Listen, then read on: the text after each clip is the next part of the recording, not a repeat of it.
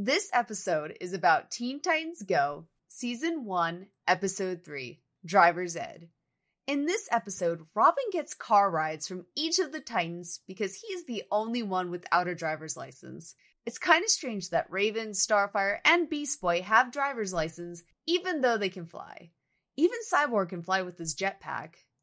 Anyway, it turns out that Robin got his driver's license suspended because he crashed the Batmobile into a power line pole while driving. Then the Batmobile exploded. Fortunately, Robin wasn't in the Batmobile when that happened. Robin goes to take the driving test from Ed, the driver's ed teacher. Ed is actually a bank robber who is using Robin as a getaway driver.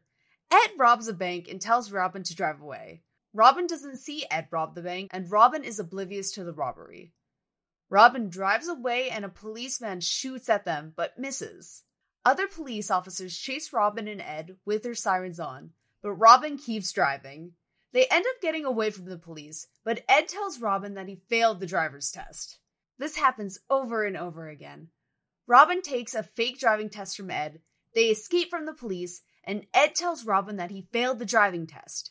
Ed steals from many places with Robin until Ed finally tells Robin that he's using Robin as a getaway driver. Then Robin says he actually knew that he was a getaway driver. Then Robin calls himself a master driver. So, was Robin just trying to show off his driving skills through getaway driving? Did he really even want a driver's license? Also, why didn't the police go to the Titans Tower and arrest Robin after the first getaway?